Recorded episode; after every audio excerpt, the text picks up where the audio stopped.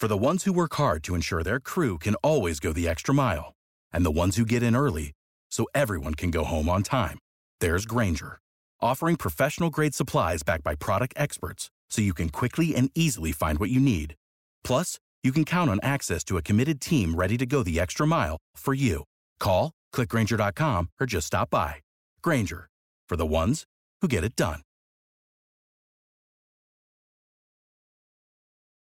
What's the easiest choice you can make? Window instead of middle seat? Picking a vendor who sends a great gift basket? Outsourcing business tasks you hate? What about selling with Shopify?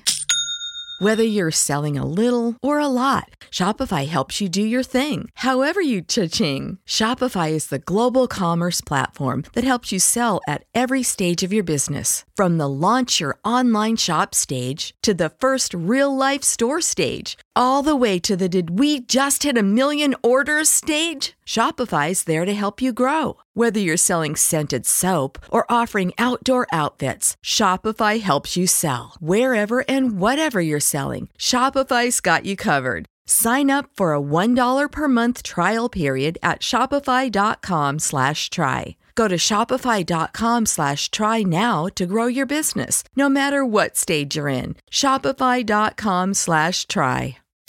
Hey y'all, this is Josiah Gray, and this is Half Street High Heat. Hope you enjoyed today's episode.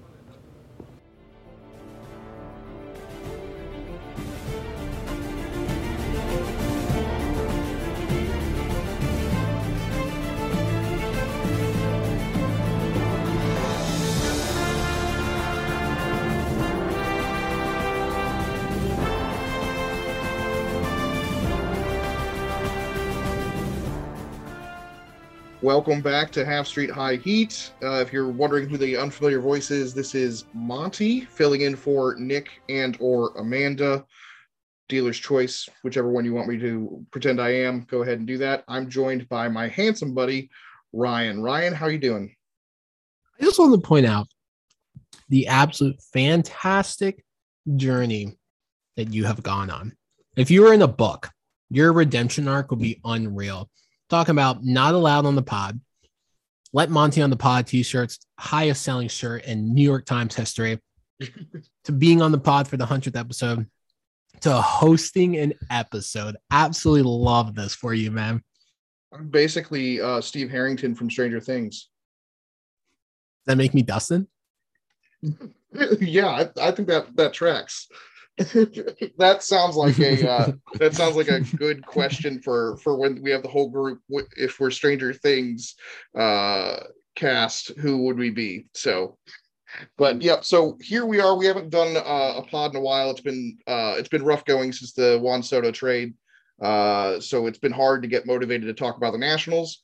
So what we're gonna do is not talk about the Nationals. Uh, I'll briefly just mention that Joey uh, Meneses just hit a uh, walk-off home run uh, to get a series win, which is rare. Uh, but other than that, I don't really want to talk about the Nationals because it makes me sad. So we're going to talk about everything but the Nationals. What do you What do you think? How do you How does that sound to you, Ryan? I love baseball, man, and this team's depressing right now. So let's take a look at what's going on uh, outside our neck of the woods. Yeah, uh, we only have to go a little bit up the road uh, to uh, up the Beltway to Baltimore. Uh, the Orioles they won another game tonight. They beat the Guardians three nothing. They are now just a game and a half back in the wild card at 69, nice, and 61, uh, hanging around. Absolutely hanging around. I love the story of the Orioles right now. Believe it or not, I love the stories when teams and people come from absolutely nowhere. And Orioles fans deserve it. It's been a rough, rough last five or six years in Baltimore, but they have tanked beautifully. They did their tank right. All of these top prospects, because every prospect they call up, they call up a prospect, that prospect graduates. The new number one prospect in baseball, it's theirs. Adley Rutschman comes up, who, by the way, is already the best catcher in baseball. Like he's been up for two months, and I feel like you can't really argue against that. He just completely rejuvenizes that team, hits the ground running. They call up uh, Gunnar the other day, first hit, home run, and they're not done.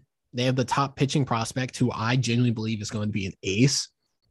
Um, oh my god, why am I blanking on his name? He's my favorite pitcher in uh, MLB the Show. Grayson Rodriguez. Oh my goodness, I literally have his jersey. God, I'm a terrible person. yes, Grayson Rodriguez is coming up, and that is going to be fun. The Orioles have a lot of good depth, and I really want them to make a run. I mean, they're making the run right now, but like the Orioles making the playoffs and securing a wild card spot would be so funny because that means they would probably beat out the Blue Jays. And the Blue yeah, Jays the blue. Yeah. absolutely all in. Yeah, we'll talk probably about the Blue Jays a little bit later when we talk about some disappointing teams. But it's funny that I just heard you mention that you love it when teams come out of nowhere and and fi- and, and win games. But let but yet last year when the Giants did that, you you hated them.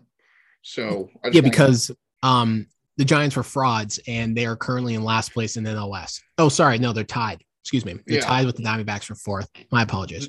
Diamondbacks have been really good lately, but we're not going to talk about that much either. Uh, we're still talking about the Orioles. Um, uh, so you mentioned Adley Rutschman. Since he's come up, they are 53 and 37 since May 21st when he made his debut.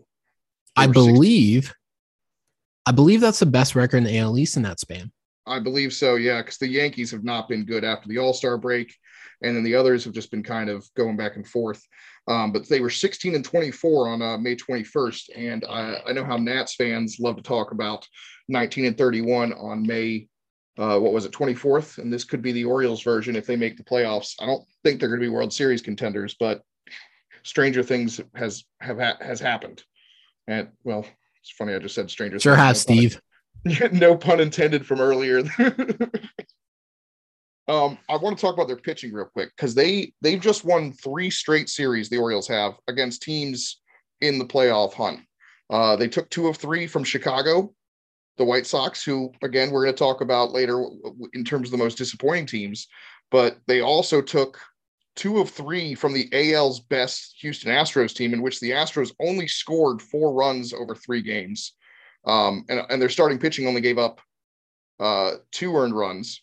And then they just took two of three from the AL Central leading Guardians. So they're just finding ways to win.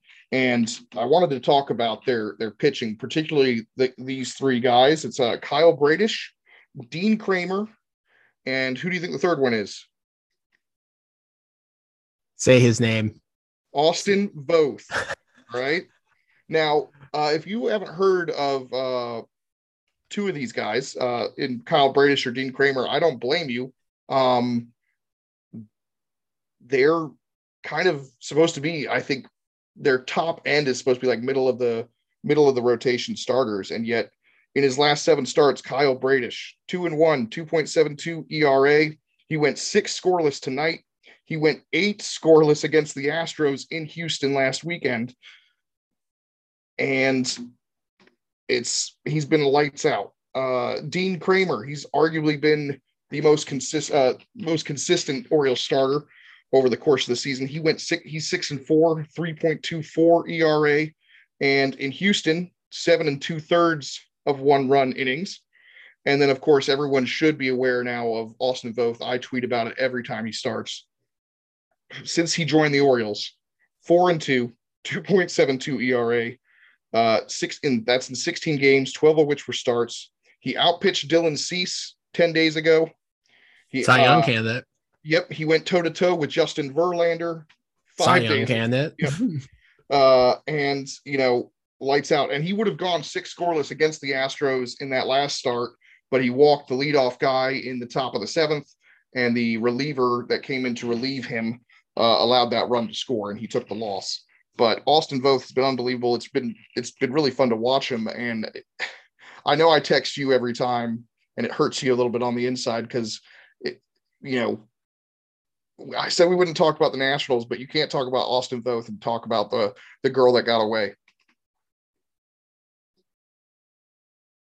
I am I'm literally looking at his baseball reference right now, and we all watch Voth. He would have a couple good starts and then turn to complete dog water.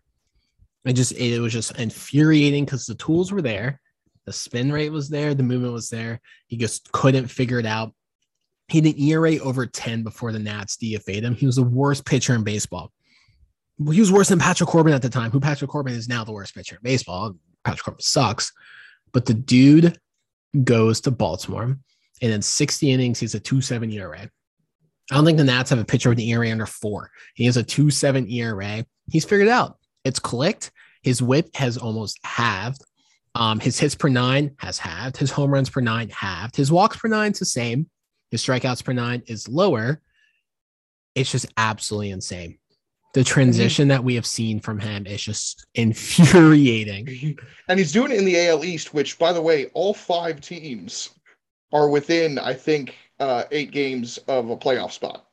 Uh, the Red Sox are likely not anywhere near making the playoffs, but they're in theory hanging around 500 or uh, five, four or five games under 500. But yeah, they're doing that in the uh, hitter-friendly AL East now with great lineups.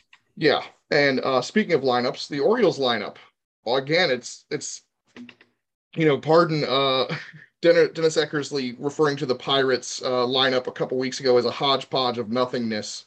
Um, this is a hodgepodge. It's not nothingness, but it's a bit of a hodgepodge. They got pieces. They have yeah. good pieces in this lineup, and they're close.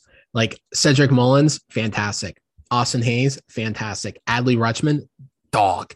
Ryan Mountcastle having a pretty good year. Gunnar Henderson's looking really good. Jorge Mateo is a fantastic surprise. Like this is a team that if they add a guy like Trea Turner, because they offer Carlos Correa 300 million, and they add someone like JD Martinez or another big bat, they're going to be a problem. Like this Man. lineup is close. The whole team's close. oh, yeah. This I mean, lineup is one or two pieces from just being a top 10 lineup. Well, and adding somebody like Trea Turner would be so cool because uh, they already like to run. Mateo and Mullins uh, are the top two leaders in the American League in stolen bases. Mullins has 29, Mateo has 28. They like to run. Uh, so if you add somebody like Trea Turner in there, that that makes it even more fun. Especially, I mean, obviously Mateo would probably move from shortstop, um, probably second, second or second. Yeah, Gunnar so, would be a third. Yeah, and then you'd have uh, Trea at shortstop, and that you'd you'd have those three with uh, Cedric Mullins just uh, demons on the base paths. Um, but the other thing, it's funny we mentioned Adley is getting better each and every time I see him play offensively, and he is actually of the of the eight position players, not including a DH because their top DH was Trey Mancini, who they traded. Um, the other seven position players all have double digit home runs. Uh, only the only guys under uh, a 700 OPS is uh, Jorge Mateo and uh, Rougned Odor. Um, so again, it, it's a hodgepodge of guys, but they're pieces, like you said, as opposed to somebody like the Pirates, who is a hodgepodge of nothingness. Um, so it's fun to watch, and I try not to root for the Orioles out of principle. Um, I don't like their owner who robbed us of MASN and money, and I just I like to uh, to bag on the the entire state of Maryland in general. So Fact. I like to troll. Yeah, I like to troll uh, and say that you know I hate the Orioles and I hate Maryland, but I am secretly rooting and enjoying the uh, the run, and I'm I'm tuning into them all the time. So that's what we've got on the Orioles. We could probably spend a whole episode. We could probably just turn into an Orioles podcast at this point with the with the, with what we can talk about.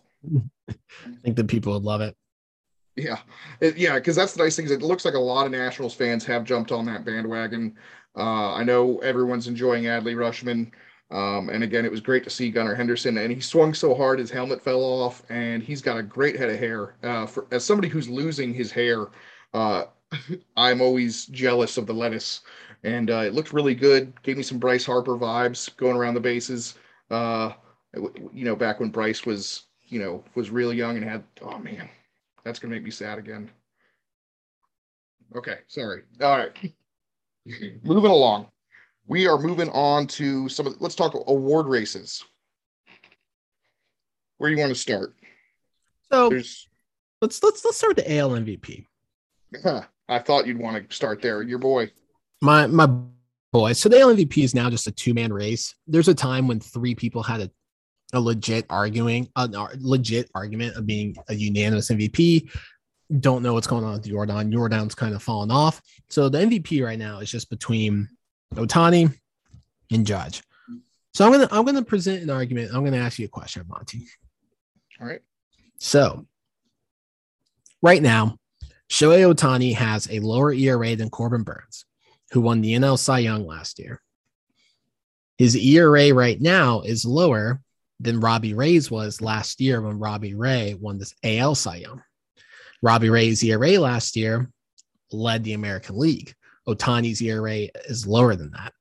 He has more home runs than the second place AL MVP did last, sorry, second place AL MVP in Vlad Jr. He's also on pace to have more home runs than the last two, last three. No, no, no, yeah. No, I know. Sorry, 2020 was two years, so I can't count. The last two NL MVP award winners. And he's the first player in MLB history to hit 30 home runs and win 10 games in the same season. So I ask you this Aaron Judge is the front runner right now because playing for the Yankees, chasing history. Does Aaron Judge have to break Maris's record in order to win the MVP, or do you think Judge already has it locked up? Oh, that's tough because we're depending on the journalists to who vote on this to to vote correctly, and that's tough because he's got the New York media and he's got the East Coast bias, and breaking Roger Maris's record is massive, and the Yankees are competing for the playoffs, and so you've got that whole argument of uh, best player or most valuable, um, which is going to be an argument till the end of time. Um, but that splits voters too. If I have a vote, I'm going Ohtani regardless of what Aaron Judge does. It's just unbelievable what he's doing, and at the same t- at the same time, we should not grow complacent with what he's doing. And I think we're in danger of that already. It's it's year two of of him being really really amazing, and it feels like the, the the game is already getting a little bit complacent about what he's doing, and it, it's still extraordinary. He's not going to be able to keep this up for, you know, for a long time. So it's tough because uh, Aaron Judge is on a playoff team. He is producing, and Maris's record is a big deal in New York, and it's a big deal anywhere. I mean, I'm trying to think: is anyone anyone not accused of uh, of PEDs have has never broken. I think Sammy Sosa probably passed it twice, Mark McGwire, and then Barry Bonds, but I don't think anyone else has has passed Roger Maris. Um, Everyone who has, like you said, was accused of PEDs. Like Yankees gets the Yankee bias, the media bias, playoff team, but last year was the first time since the 90s when both MVPs didn't make the playoffs. So are we seeing a shift? I think the advanced stats. I, I wonder how many of the journalists have moved away a little bit from the from the valuable part argument, which, you know, it. I, yeah, it's it's it's a tough situation. I think if he does break Roger Maris's record, I think the journalists could go his way, but it should be Ohtani regardless. Um, for, in my opinion, just because of what he's doing is just so incredible and that's again assuming he's keeping up with the pitching side and hitting size for the last month of the season. Yeah, Ohtani is the best player in baseball. I'm ready to crown it. Yeah, and yeah, I know we've talked about it, and it it's one of the worst things for me because I don't I don't I stay up late, but I don't try to stay up late, and if I miss a lot of those West Coast games, and of course the Angels not being very good, it's not, it's not as easy to it's not as easy to tune into those games. If they were competitive, you might tune into them more, but yeah, he's just unbelievable. Kind of reminds me of um, a situation over in Europe when Messi and Ronaldo are at the top, and like somebody else has a really, really good season, and it doesn't matter just because what Messi and Ronaldo were doing at the time that no one else is going to win the award, and that's kind of what Ohtani's doing without uh, an equal. So, uh, sorry well, to bring up that that sport. Hold on, that that was a good segue because the Rookie of the Year race is kind of like that right now. That's that's a good point. We've talked about this as well, right? Um, and by the way, Julio, I saw him hit a bomb this afternoon, and he, he's just J Rod hitting off E Rod in uh in Detroit today. It was so so nice. Um, yeah, we talked about it. Him and Adley Rutschman are generational players, and then there's Steven Kwan, who is just chugging along. Also and, having a good year Yeah, yeah, and he's he's he's he's a distant third. And I, what was it? Cleveland, I think, came out and was complaint that like I think it was Cleveland's official account. Yeah, it was. Yeah, it came out and had said like, oh, why doesn't they? Why don't they talk about him? It's a small. Is it? It's because we're a small market, as if Seattle and Baltimore are massive, noted big markets. Yeah. So uh Steven Kwan's fun to watch, but he's like the little engine that could. There's not. He's not generational. He's a solid bat but he's not J Rod or Adley Rutschman. If you if you had a if you had a, a vote in the AL Rookie of the Year race, who you going? Oh man, that's that's tough because the impact that Adley has had, not just offensively, but I, I feel like the, a lot of the pitching, uh, he stabilized a lot of the pitching in Baltimore as well, and I think that might give me the might give me the reason to give him the edge just because the catcher is it's like almost talking about a quarterback in football who's having a good year versus uh, a wide receiver who's having a really good year because Julio Rodriguez is he's he's good defensively but like he's all his impact most of his impact is offensively and right. then Adley Rutschman is is handling a pitching staff and you know yeah it's I, I'd say Adley Rutschman for me I tend to agree. Yeah, it's it's it's a tough call. It's it's by a hair. I I would not be mad either way. Yeah, I, I, I agree with that. They they both deserve it. Like they're both generational players who are gonna be so freaking good for so long. I just I just gotta go Adley. The way he juvenized an Orioles team that was supposed to come in dead last. Yeah, I am so excited for this generation, this younger generation of baseball players. You know, and it, that even includes people like Juan Soto, Fernando Tatis, you know, PED suspension notwithstanding. But like the, this younger generation is going to be around a long time. It's going to be a lot of fun. Amen, brother. So, uh, last, what was it? A Cy Young for AL. I, I think it's pretty cut and dry. Um, Verlander is out, I believe, right now, but it shouldn't be too long. I think maybe two or three starts. But to me, he's got to be the clear uh, number one. As much as it pains me to say, uh, for anyone who knows, I have a personal vendetta against Justin Verlander. We're not going to get into it on the podcast, but to me, he's he's the cut and dry leader. Um, Shane Calla- uh, Shane McClanahan of the Rays might have had a chance to catch him, but he's on the IL again. And then Dylan Cease has uh, has stumbled a little bit down the stretch here. I'm going with my preseason pick, who I said figured it out. I said he was a thrower. Now he's a pitcher. I'm going my boy. I'm, I'm going Dylan Cease.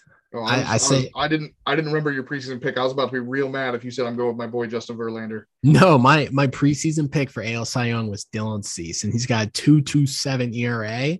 He's having a good year. I I think he does it that Verlander Dylan Cease matchup, uh, I guess probably about two weeks ago now, it was a playoff like uh, atmosphere in Chicago to watch those two go head to head.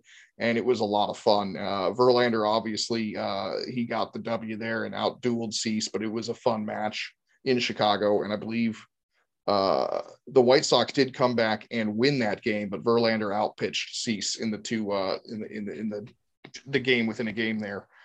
But yeah, I was really worried that you're going to go with your boy Justin Verlander and the betrayal there. I I might have just no, logged I, off. I, I I can't do that to a homie. Did you see uh, somebody? They did a bet on the uh, on the six award races, and they had uh, Ohtani, or I think they had Aaron Judge as the AL MVP, which is possible. Um, they had Shane McClanahan as the AL Cy Young, that's possible, but not likely with him being out probably for, uh, you know, till right before the playoffs. He had J Rod as rookie of the year. And then on the NL side, he had uh, the same, he had uh, uh, Paul Goldschmidt and uh, as NL MVP. And then the NL Cy Young, he had a Sandy Alcantara. And then um, Spencer Struck. Yeah. And it sucks because he probably, it was a $1 bet that I think he could have won $7,000 on if he yeah. rides it out.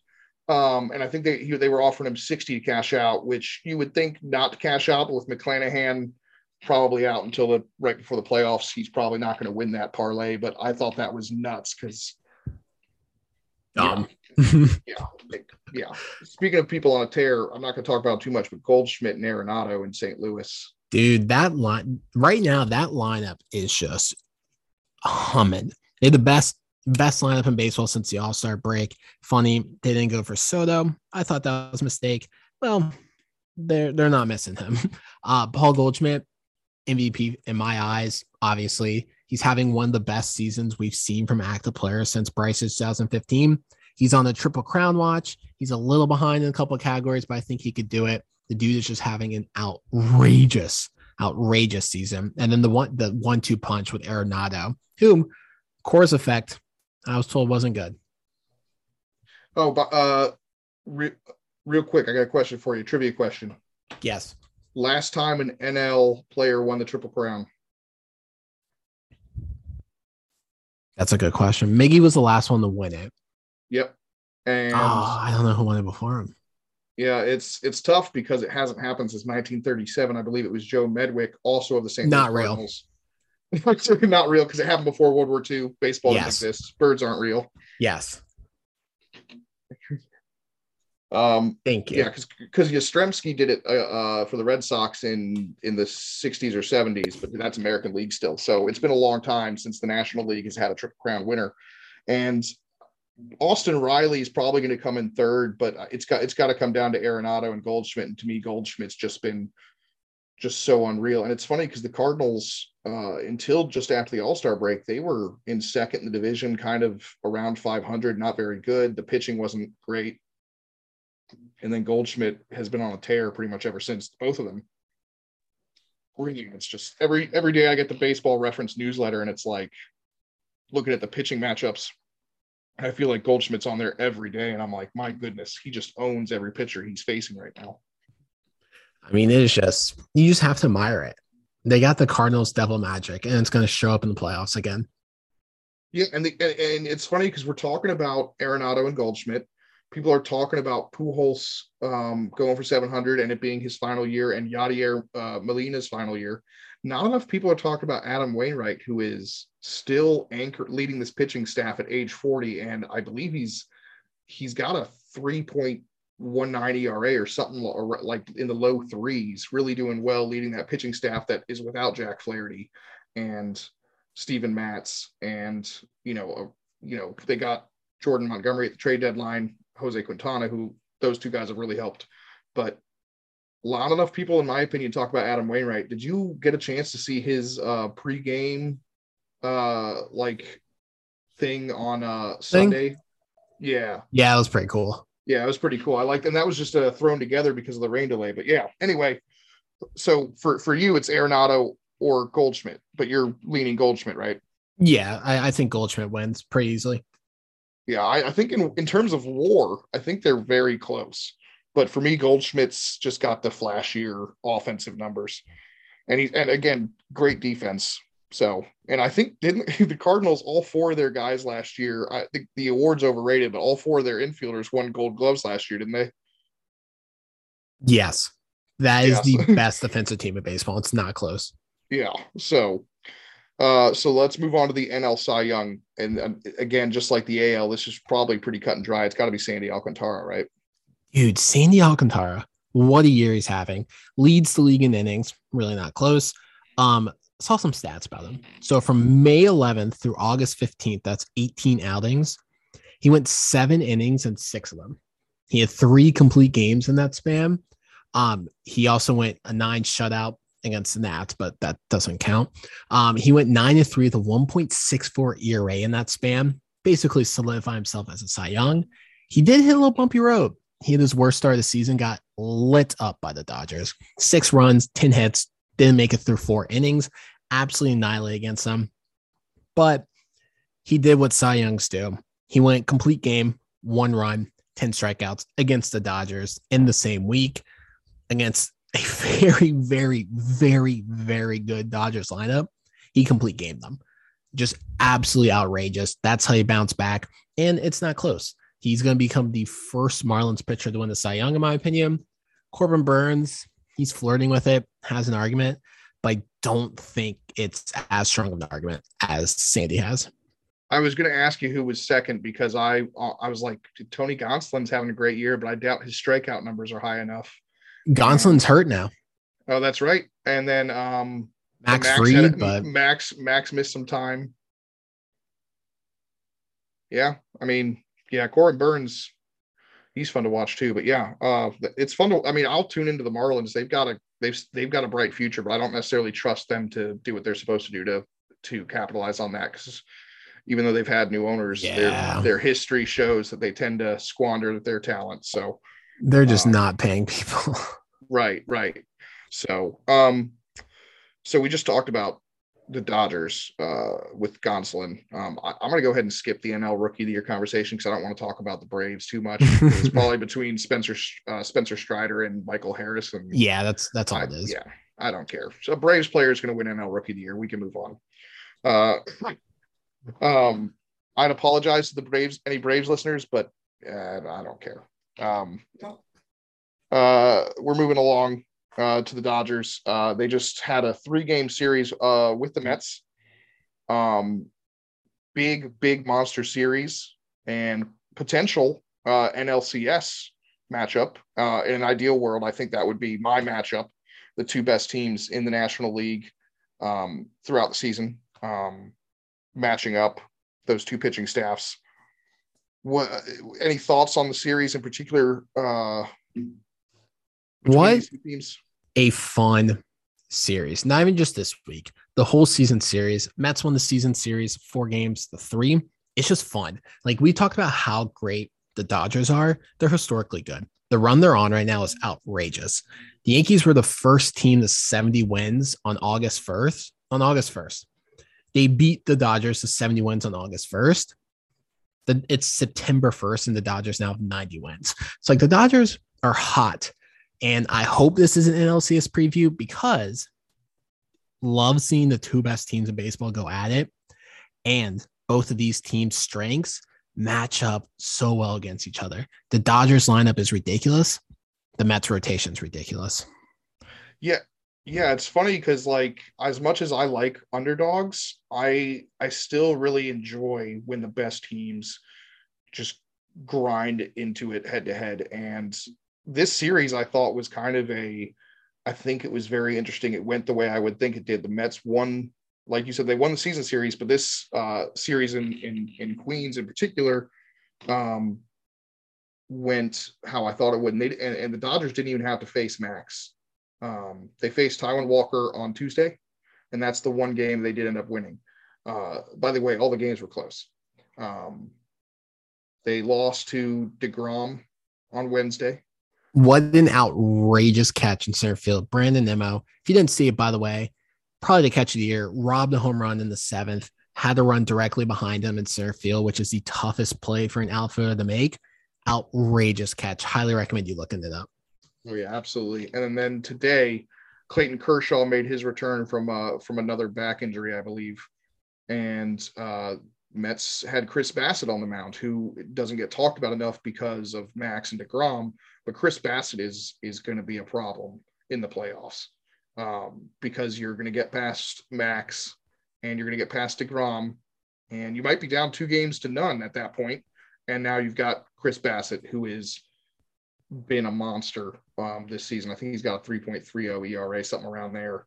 And then you get past him, and they've got some, you know, you've got Taijuan Walker, who's been pretty good. So, and that's assuming they don't go back to Max or Jake on short rest. So, like you said, the Mets rotation against the Dodgers lineup is great. And I wrote an article. I think for me, the Dodgers are going to win 114 games, probably like 110 plus. Like you said, historically great but because of that pitching staff, and I feel like the the the Mets made some really savvy acquisitions and are built for October a little bit better in the pitching department because the Dodgers are going to have to depend on Clayton Kershaw, who is historically not great in the playoffs, Tony Gonsolin, who doesn't have much playoff experience, especially as a starter, Andrew Heaney, and uh, is it Tyler Anderson? Yeah, Tyler Anderson. There's too Mhm. many Andersons, so I was trying to make sure it wasn't Chase Anderson. Tyler Anderson. Those two guys,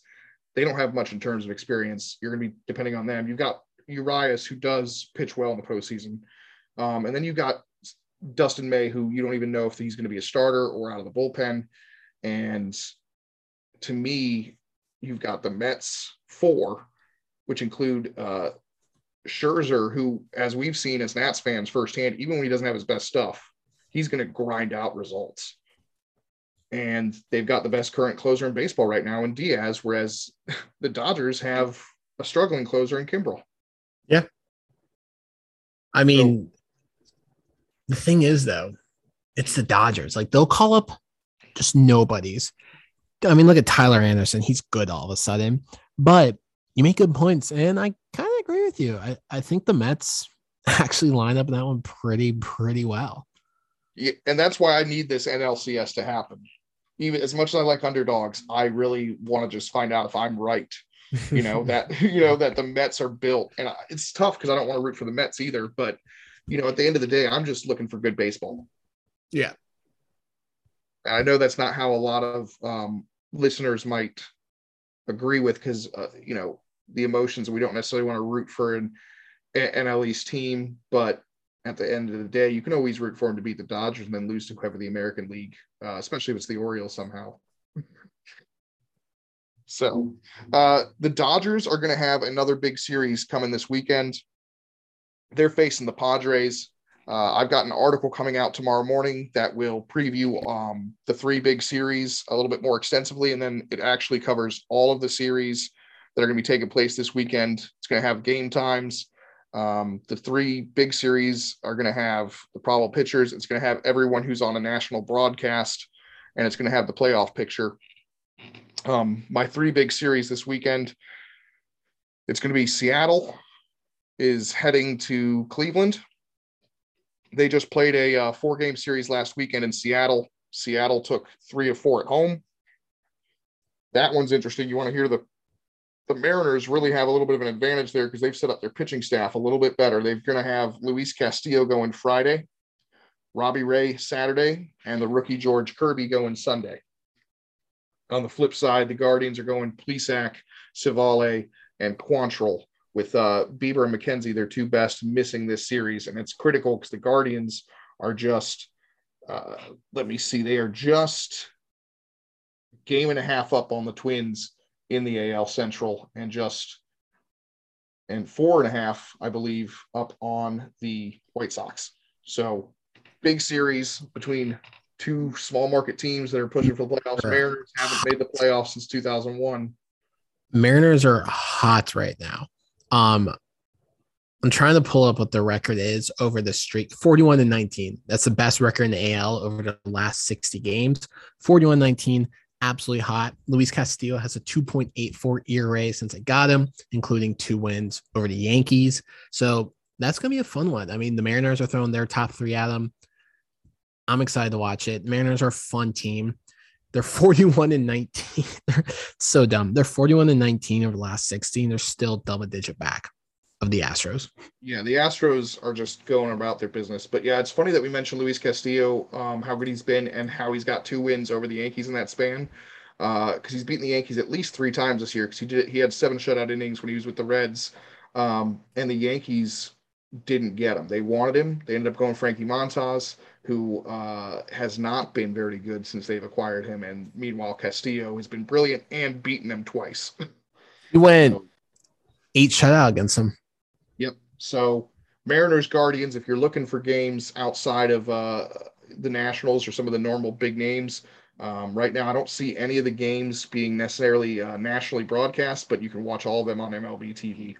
Uh, the second big series I've highlighted, we just talked about them, the Yankees they're going to be going to Tampa, St. Pete, the Trop, taking on the Rays um, in an AL. Only six games back. Yep. And yeah, the Yankees, we just talked about it. You just mentioned the Yankees on August 1st for the first team to 70 wins. How many wins do you think they have right now on September 1st? 78. Close. I've got 79. Is it 78? Damn it. Ah, it was 70. It was 78 this morning. well, it might still be 78 or something. No, it's 79 okay, 79. I was like, oh man, did I mess something up here? Uh, they are 15 and 24 since the All Star break. I wrote an article about them. For me, as good as they are, they're going to have issues in the playoffs, and and we're going to see some interesting things here. They've got um, Domingo uh, German going Friday. Clarke Schmidt, the youngster, going Saturday, and Frankie Montas, who we just mentioned, going on Sunday. So no Gerrit Cole, no Nestor Cortes. Um, the Rays haven't announced uh, their Saturday or Sunday starters. Probably trying to figure it out after McClanahan has gone to the IL. Jeffrey Springs, uh, who's very quietly had a very good season for them, starting on Friday. It's just the Ray, yeah, just the Rays being the, Rays. The Yankees are there's something. Um, I was pulling up my stat. Hold on, I got one second. Give me my stat one second. Okay, so you mentioned Gerrit Cole. I wanted to bring this up because the Yankees are absolutely fumbling right now, and I knew they would because their pitching doesn't have that many innings of experience in a season, and they're starting to crumble. Gerrit Cole in his last five starts, 33.1 innings, 34 Ks, 0.9 whip. He's got a 2.16 ERA, four quality starts, and the Yankees are one and four in that span. Yeah, and then the other thing you got to be concerned about, they've gotten a lot out of Nestor Cortes, but his career high in any professional season was 112 innings. Exactly. And he passed that, I think, four starts ago. He's not so, used to it. Yeah, so you you're gonna have to start worrying about a decline there. We mentioned Frankie Montas has been struggling. The other big thing they are a feast or famine offense. It's Aaron Judge and a bunch of Italians. Yeah, and and they're just hoping to hit home runs. And if they don't hit home runs, they don't win. And it's putting more uh, stress and pressure on Aaron Judge, which is not what you want either. Yeah, I mean, teams that rely on the home run ball don't tend to do well in October because the pitching is at its best in October. The weather is colder. Now, really doesn't matter and you're playing in the little league ballpark which everyone hates on yankee stadium. I respect the living hell out of that. They built their stadium to benefit their team. More teams should do it. I respect the way yankee stadium's built. That's a different conversation. So may help them but in august yankees offensive players accrued 2.4 fWAR aaron judge accrued 1.8 of that himself yeah. That's not good. Yeah, it's going to be an interesting series. They're on the road in in St. Pete, and like you said, uh, the Rays are suddenly uh, back in the race. And if the Rays are in the race, you know the Blue Jays and Orioles can't be too far behind. Uh, it's a six game difference between the Yankees and the Rays. Uh, they take two of three, and all of a sudden, it's a a five game five games with you know with a whole month to go in the season. It's the AL East all of a sudden not quite uh, a lock anymore. So that's a series to keep an eye on. Uh, they will get two MLB Network games if you're not in their broadcast areas. So if like uh, like you, uh, excuse me, like us, you live in this uh, the DC area or uh, the Virginia Maryland area, you'll be able to watch them on Friday on MLB Network at 7:10 and Sunday afternoon on MLB Network at 1:40 final series we're going to talk about before we get to our final topic Padres and Dodgers. Uh, it's a it's supposed to be a big rivalry. Uh, it's not. I don't. It is, but it's not because it's it's pretty one sided right now. Yeah, Dodgers like 99 to 1 in their last 100 games. Yeah. Yeah, it's it was something like 15 like 16 and 2 or 16 and 3. Yeah, it's just it's which outrageous. Is, which is what you would expect if they were playing the A's every week uh, like 19 times or the Nationals 19 times, which is funny because the Nationals have the Dodgers number so that they're lucky the Nationals aren't going to make the playoffs. I mean, all I'm saying is they're 41 and 9 over the last 50 and they lost a series to the Nats. So makes you think. Yeah, and uh, they're going to be going with uh, their pitching is going to be Dustin May on Friday. Uh, he's he's coming back. I think it'll be his second or third start since he's come back from his major injury uh, and surgery. Julio uh, Urias, who's basically the ace of the staff at this point, with Clayton Kershaw bouncing back and forth to the IL and Walker Buehler out and then uh, Andrew Heaney, who all of a sudden is a stud, uh, which I still just can't get my head around. Uh, pitches on Sunday on ESPN, which the Padres at Dodgers will be an ESPN game. Um, and then Dodgers are going to counter with Darvish on Friday, Manaea on Saturday, and Clevinger on Sunday. So no Joe Musgrove in a massive series. Uh, how do you see this one unfolding? More of the same? So this is a big, big, big series for the uh, Padres. they're just like they can't get out of their own way. Um, here did get his first his first uh, save, but like I'm gonna go with history. I I think the Dodgers won two or three. Like the Padres are their little brother, and I think I think the Dodgers just go with it. Everyone has that team that no matter what, they just can't beat them. And that's the Padres with the Dodgers. They just cannot beat the Dodgers no matter who they have. and that's the thing, and and and they got to exercise that demon if they ever want to get to the World Series, and that doesn't necessarily mean that's going to happen. For the Nationals, they didn't necessarily have a specific team that was their bugaboo in the playoffs. It was just the first round, right? So as soon as we exercised, Yeah. uh, you know, the wild card game or or the division series, whichever one it was, that was like, we got this. We're going to win the World Series now. And until the Padres can prove they can beat the Dodgers, they're not going to the World Series. I agree. I mean, we saw with the Caps, you got to exercise your demons. Yes, Nats there you go. That's a exercised good- their yeah. demons, and they just broke through. It's just it's going to take one of those lucky bounces that just goes your way that never seems to go your way. A call you never get, but it's unreal ownage. Like I feel like the Padres players all know it too because That's- they just cannot beat them. Yeah, it's funny you mention that because at that point there's like a psychological edge there that kind of keeps the advantage in the Dodgers corner because the moment something doesn't go right for the Padres, it's you know, here we go again. Yeah, I mean that's that's a very real thing in sports. Like that's where that's where the curses I think actually they're not necessarily real, but that's where the curses I think play a factor in players' Yeah. mind, you know. And like you feed off the crowd, the crowd starts getting nervous and anxious. They start feeding off that. It's a little different in baseball than it is in other sports, but Yeah. still, it's it's a big thing, especially when you're playing like in San Diego. There's gonna be a lot of Dodgers fans there, anyways. But no, I mean it's a mental thing, and they the Padres need to make a statement because like the Padres are a good team. That's a great roster. It's not close to the Dodgers roster. That's because the Dodgers are a super team, but like the Pirates swept them. Anything's possible, man. The problem is that only Soto and Machado have been hitting. So Machado's trying to force That's his way true. into the uh, NL MVP conversation as well because he's been enjoying hitting behind Juan Soto. Um, Oh yeah, he's just- loving life. And Soto, oh yeah, lo- can we talk about that for a second? yeah, absolutely. I'm I'm wearing my Juan Soto City Connect jersey right now. I'm a massive Padres fan. Juan Soto went from just a disgusting situation, no, absolutely no, no protection whatsoever. He had Nel- the ghost of Nelson Cruz hanging behind him this year. Last year, he didn't really have anyone behind him either. And look at that. Look at that. Finally gets the greatest protection you could absolutely get. and he gets it in uh Manny Machado. Like that is just a dream come true for the next three years for him. Yeah, I was watching uh, a bunch. I've, I've watched a bunch of Padres games since we sent him over there, and it's cracks me up because they don't pitchers don't want a piece of Juan Soto, so they will walk him. And then the problem is, is then Machado is just going to feast, and that's what's happened. And the, the problem is, is the rest of the offense. Josh Bell has struggled. Brandon Drury has done a few things, but it hasn't been great. Cronenworth hasn't done much.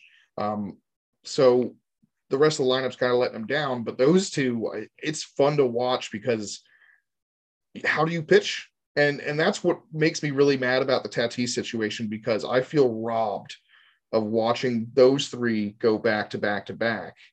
And and I'm I'm mad at Tatis not because he's he cheated. I'm mad because he's deprived me. He, I'm I'm mad because he got caught and deprived me of the enjoyment of watching those three go hit back to back to back in a lineup.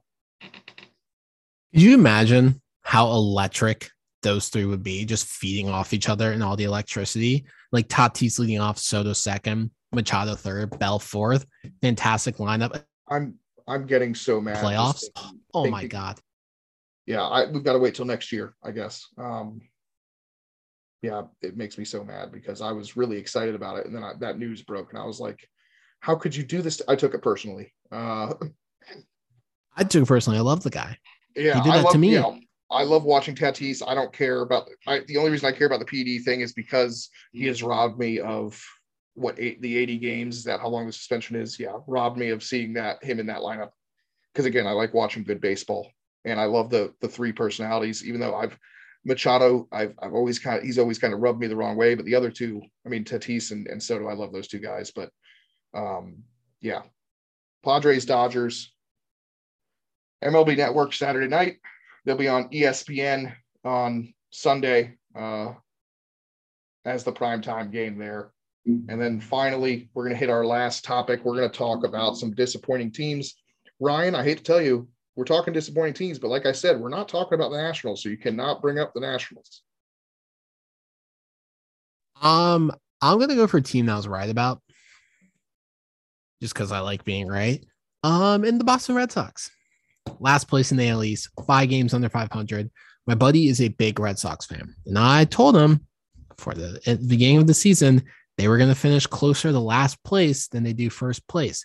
And he said, No, this is a 90 win team. And I said, They're not even an 80 win team. Where are you getting that from? And they're 63 and 68. I was right. They had playoff hopes. A lot of people expected the playoffs from them. You can mention the White Sox, but gotta go, gotta go with Red Sox. Five games under 500. You know, the division is playing very well, but they aren't. So, I mean, that roster was Xander, Devers, JD Martinez. It's a good roster, and they're just underperforming all around. Yeah, I didn't even think that. I didn't even. Yeah, well, it's funny you also called the Red Sox being good last year when not many people were. So it's interesting that you were able to see both uh both situations there. Um, Monty, here's the thing. I'm not going to like what the statements. What, go ahead, Ryan. I know ball.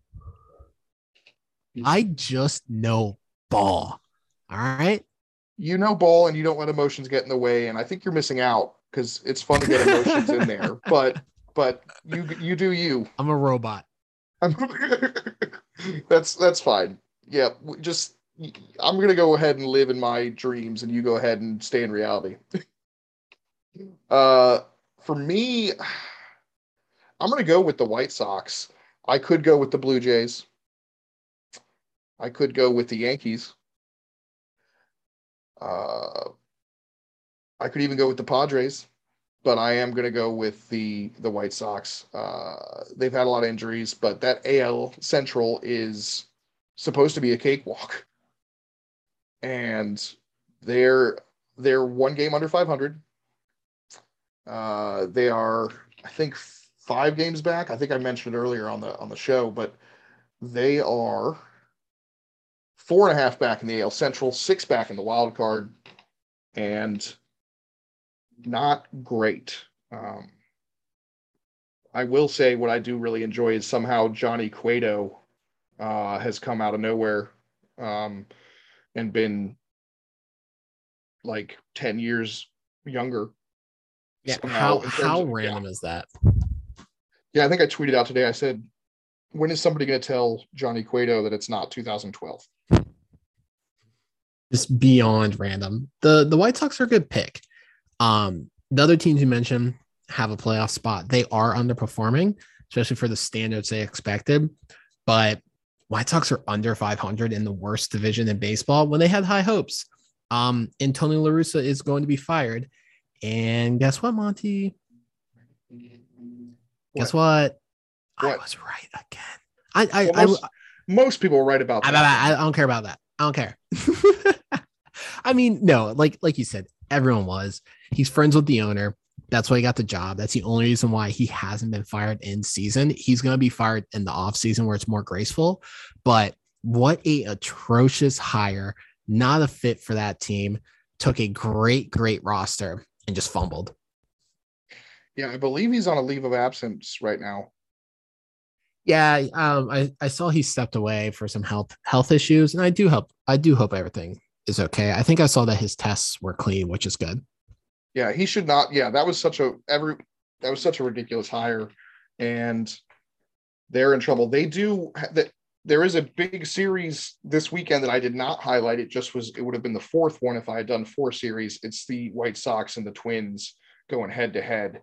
Big uh, series. Yeah, the the the Twins are 67 and 62. They're ahead of the White Sox in the standings in both the division and the wild card. Uh, Twins one and a half games back of the Guardians, uh, three games back in the wild card. They're currently three games ahead of the standings of the Chicago White Sox. So big series. I believe it's in Chicago. Uh, big, big series. You guys can check that one out as well. Should be a fun one. Uh, the Twins have, I think, overperformed. Again, I think that's a part of being in that uh, subpar division. And it should be a fun, it's going to be a fun weekend of baseball. It's always a fun week of baseball. We're entering the best time of the year. Right. And that's why, yeah, and that's why we've shifted to talking more about j- baseball in general because the Nationals have been so bad. But I don't want Nationals fans to miss out on some really fun storylines, some really fun matchups. Um, I've been doing these preview articles uh, for every, you know, it comes out every Monday and every Friday previewing the week series, um, just giving you guys an idea of what you can watch outside of the Nationals. And you know, as great as it is to kind of check in on on Ruiz, check in on Josiah Gray, check in on uh, CJ Abrams, you're missing out if you're just focusing on the Nats right now because there is a lot of fun baseball. We are down the stretch. We got playoff races, award races, prospects galore. Uh, we just talked. We talked about Gunnar Henderson earlier in the show. Corbin Carroll made his debut for the Diamondbacks. There's all sorts of fun to be had as September expansion, roster expansion brings up some new prospects. So if you're a Nats fan, go watch some good baseball. There's a lot of it out there that, you know, won't depress you. That is the big thing because the Nats are depressing, but coming into September, it's playoff time, football starting up, the weather's getting colder. You have six teams within you know six games in the AL wild card, which is going to be fun. You got the main. It's just a four team race in the NL, but well, three team. Atlanta's pretty high up. Philly, San Diego, Milwaukee are all neck and neck. One of them's got to give. The Mets are only three games ahead of the Braves. That's going to be a fun one. There's good baseball to have. It's happening all around. Make sure you guys tune in. The Orioles are only one and a half game back. Do they get it? You know, there's a lot of fun, fun things happening. A lot more fun than that. There's there's not much not not much greatness happening here. Yeah. So final question. You've got to watch, you can only watch one series this weekend. Which one is it? Um, that's a good question, Monty. But you know, I I think I'm gonna go Mariners Guardians. I yeah, I like pitching. That one that one should be a fun pitching matchup. I'm to go, I'm to stick with the Padres and Dodgers, even though that's been a one sided affair. The atmosphere in, uh, it, it's to be electric. Uh, oh, yeah. Going to be a lot of fun. Um, and again, I just watching Soto and, and Machado go back to back. That's that's the series I'm going with. The only thing is, I don't, I'm not excited about that ESPN broadcast. But oh, not um, mind ESPN broadcast. Uh, but yeah, that'll uh, that'll be it for us today. Uh, it's it's been fun. Uh, we'll we'll be back trying to be a little bit more um, consistent with our uh, episode releases. Not sure if we're probably at least once back to getting once a week. Um, I'll be here. Nick will. Nick should be here at some point. Uh, Ryan, uh, I'm just happy to be able to talk baseball with you all the time. Uh, you can follow Ryan at uh, We Are All Shaq on Twitter. Who came up with that Twitter handle? Do you remember? Uh, that was me. Wow. Okay. Because it was originally I am Shaq, but Shaq is omnipresent and Shaq is in all of us, like Voldemort's Horcruxes. So we are all Shaq. Yeah, I'm gonna go ahead and, and find the receipts that prove that I actually gave that to you. No, that was all me. No one else. uh, you can follow me at uh, Monty2740. You can follow the main account at Half Street High Heat, and that's going to be Street with just ST, not the full uh, spelled out. Um, looking forward to uh, to watching baseball this weekend. Take it easy. Later. There's a new breeze blowing off the banks of the Potomac. A new team's mowing down the ranks of their opponents. The Nationals are smashing balls so that the commentator who has the calls has passed the wall to see you later.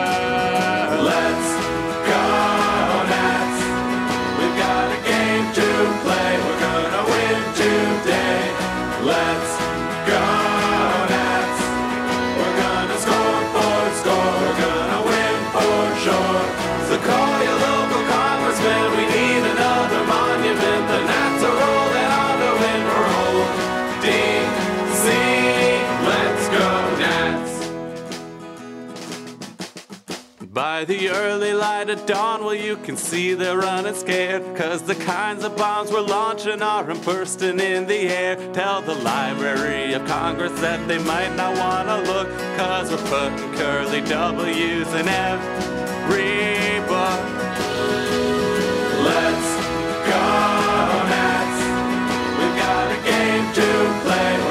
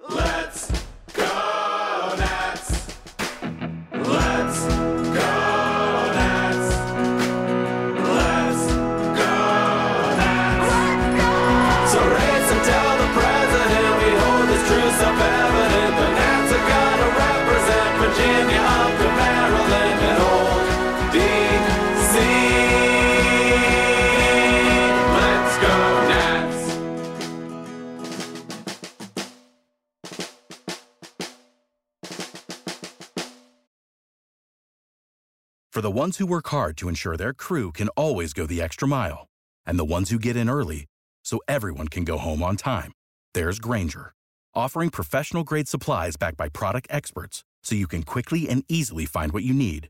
Plus, you can count on access to a committed team ready to go the extra mile for you. Call, clickgrainger.com, or just stop by.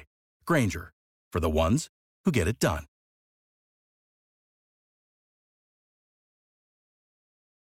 When you need mealtime inspiration, it's worth shopping Kroger, where you'll find over 30,000 mouthwatering choices that excite your inner foodie. And no matter what tasty choice you make, you'll enjoy our everyday low prices, plus extra ways to save, like digital coupons worth over $600 each week. You can also save up to $1 off per gallon at the pump with fuel points. More savings and more inspiring flavors make shopping Kroger worth it every time. Kroger, fresh for everyone. Fuel restrictions apply.